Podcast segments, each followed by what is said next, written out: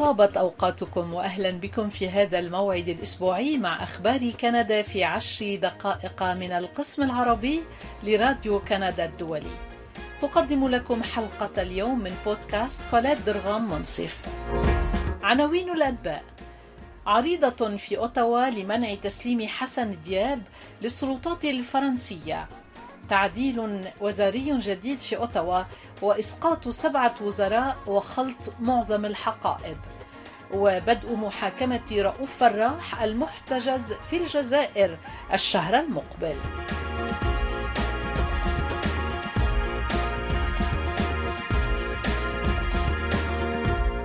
تفاصيل الأنباء.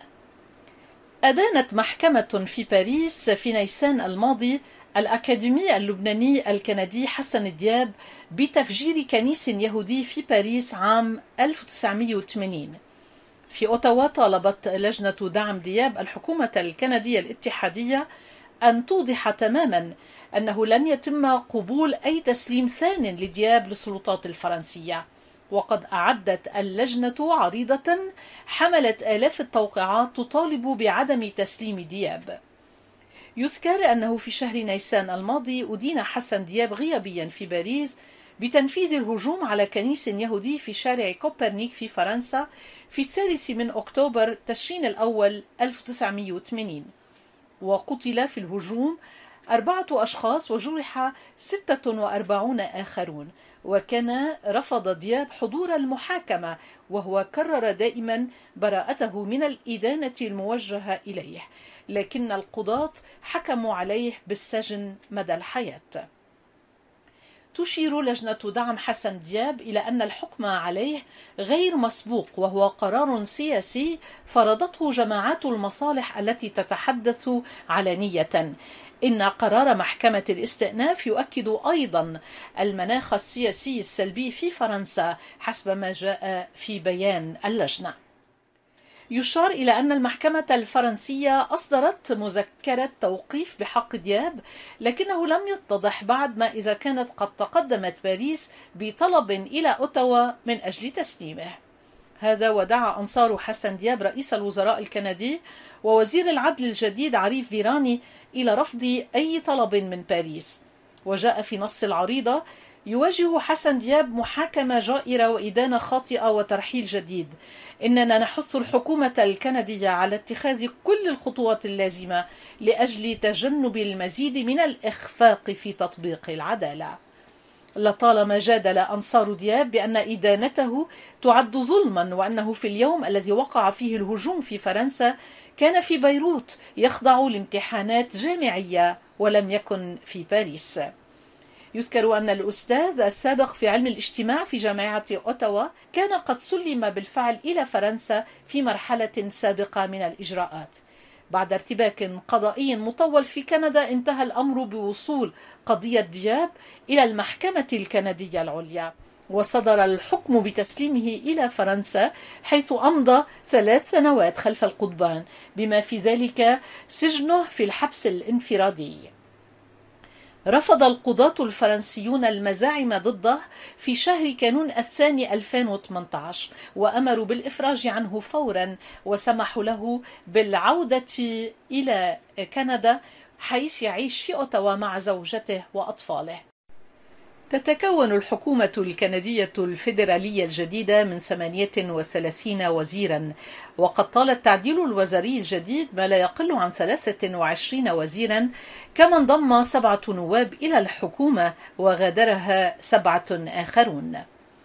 قدم رئيس مجلس الوزراء الكندي زعيم الحزب الليبرالي في كندا جوستن ترودو الأربعاء من هذا الأسبوع أعضاء مجلس الوزراء الجديد بعد قيامه بخلط الأوراق وإجراء العديد من التغييرات.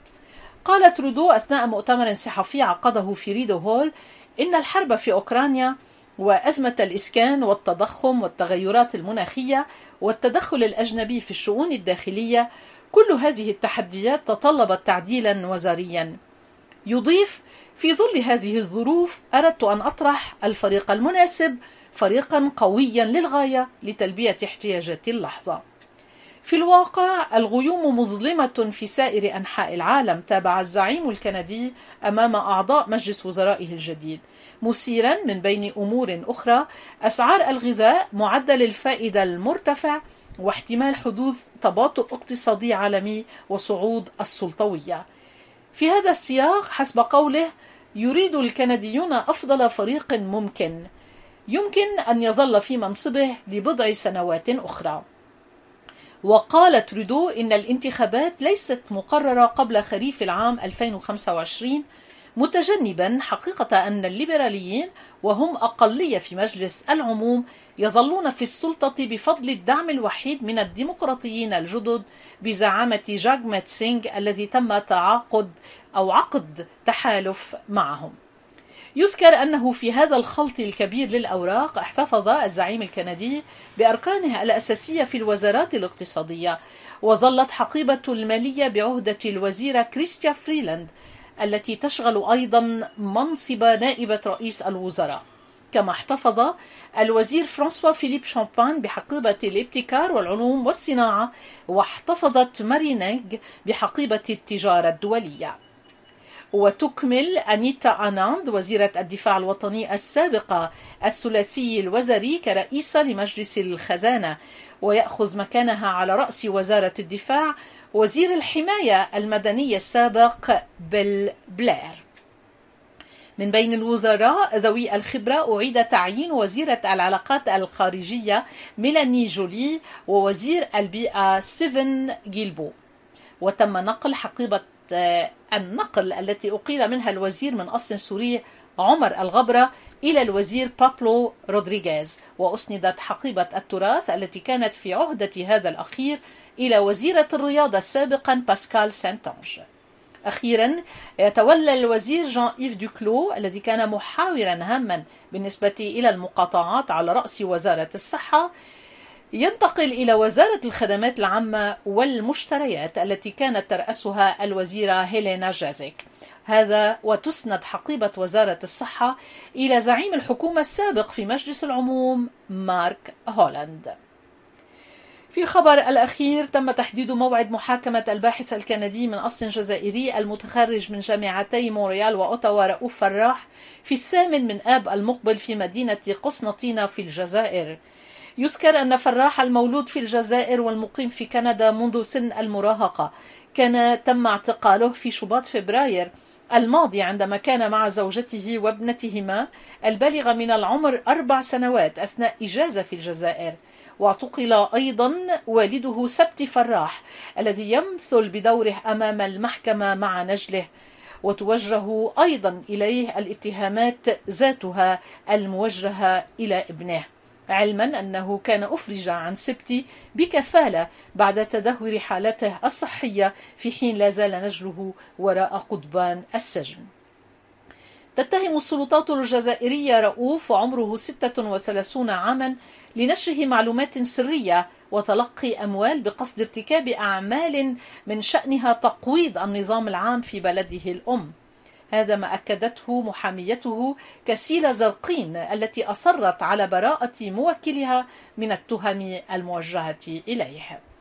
إلى ذلك يطالب أصدقاء رؤوف فراح وأقاربه وزملاؤه بالإفراج عنه منذ اعتقاله في عشرين شباط الماضي. يعمل رؤوف فراح الذي يقيم في تونس منذ عام 2020 كمحلل أول في المبادرة العالمية لمكافحة الجريمة المنظمة العابرة للحدود وهي منظمة غير حكومية مقرها في جنيف. إلى هنا نصل إلى نهاية حلقة البودكاست الأسبوعية. قدمتها لكم أنا كولاد درغام منصف من أسرة القسم العربي لراديو كندا الدولي. شكرا لحسن المتابعة وإلى اللقاء الأسبوع المقبل.